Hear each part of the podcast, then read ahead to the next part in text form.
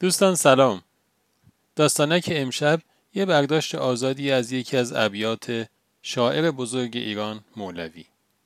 گر بریزی بحر را در کوزه ای چند گنجد قسمت یک روزه ای مرد جوان با دوست دانشمندش توی سفر بود. با قطار از توی دره رد می شدند و کوها و رودخونه و درختان پاییزی چشم مرد رو گرفته بود. مرد گفت زمین عجب ظرفیتی داره با این همه داستان که سرش میاریم ولی باز هم زیبایی هاش رو از ما دریغ نمی‌کنه. دوست دانشمندش گفت ولی ظرفیت تو از زمین خیلی بیشتره. مرد گفت نه اینجور نیست. من با کوچیکترین ناخوشایندی از کوره در میرم. دوستش گفت اشکال نگاه تو اینه که ظرفیت خودت رو ثابت فرض کردی در حالی که انسان ظرفیتش قابل افزایشه اون هم تا بی نهایت. مرد گفت شما درست میگید همین جوره ولی خب اینم کار خیلی سختیه و خیلی کار زمان بری. دوست دانشمندش گفت باز این هم تلقی شماست. از نگاه من هم خیلی آسونه و هم خیلی سریع میشه بهش رسید. بذار یه مثال برات بزنم. تو چقدر منو دوست داری؟ مرد گفت خیلی. دوستش گفت حالا من یک جمله بهت میگم ببین چقدر در تو ظرفیت ایجاد می‌کنه. کسی که صبور باشه شکست توی کارش نیست.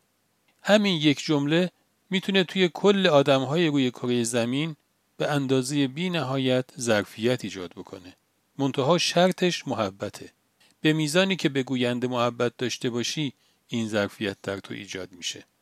مرد جوان هم احساس کرد که با همین یه جمله صبرش تا خود قیامت می‌تونه طاقت بیاره. توی همین احوال بود که یهو قطار تکون شدیدی خورد و آب میوه یکی از همراهها ریخ روی لباس مرد جوان. هستی بی هیچ معطلی اون رو به آزمون کشیده بود.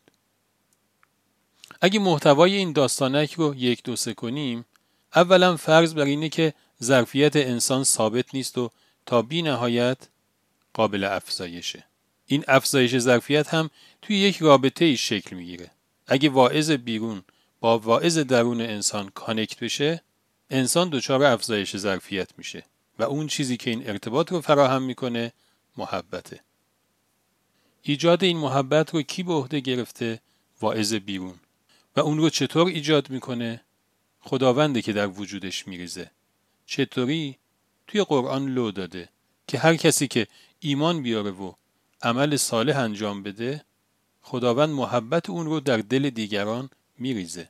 پس اگر توی زندگیمون توی یه نقطه ای یه موقعیت ایجاد شد که باید برای یه نفر یه توانمندی جدیدی یک ظرفیت جدیدی ایجاد بکنیم شرط لازمش محبته.